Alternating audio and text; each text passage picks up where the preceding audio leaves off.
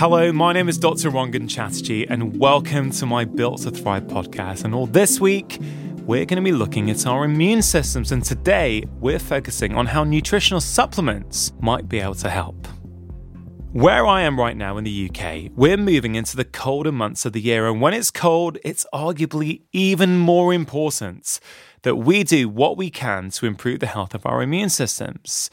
Of course, yesterday we looked at how eating certain foods can improve the effectiveness of our immune system, and there's no question that in an ideal world, we'd all get the nutrition that we need from a well balanced diet of real whole foods. That's how our bodies absorb nutrients like minerals and vitamins most effectively.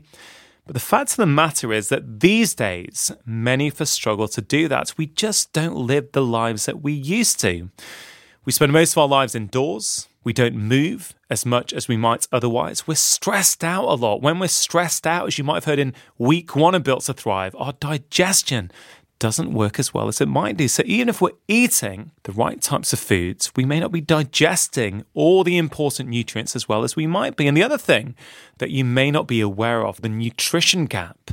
And that's this idea that the soil these days isn't as healthy as it was 40 or 50 years ago. So even the same kind of foods that you eat today, let's say a piece of broccoli, for example, might not have the same level of nutrients in it as if you were having that same piece of broccoli 40 or 50 years ago.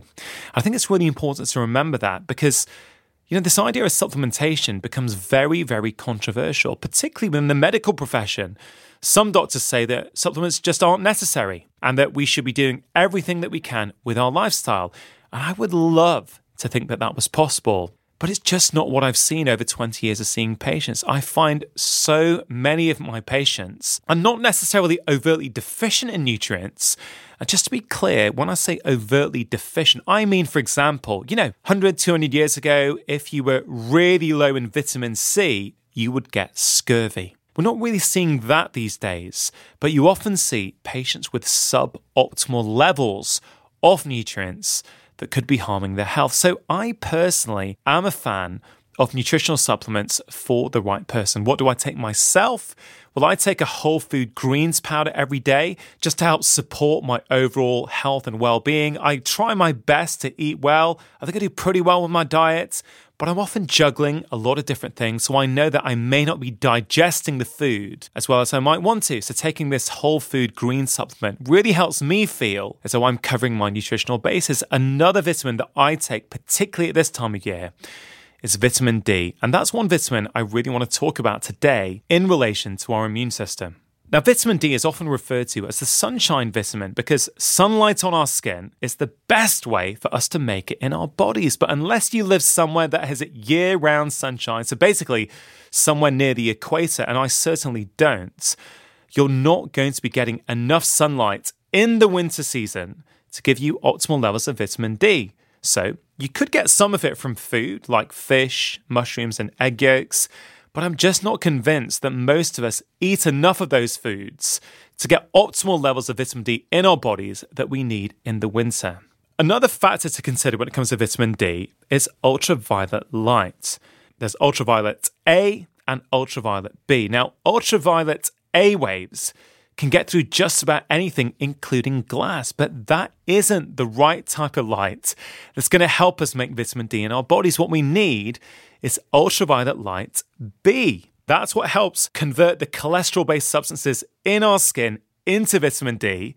But unfortunately, ultraviolet B cannot penetrate glass. So, really, you have to be outside with your skin exposed to the sun.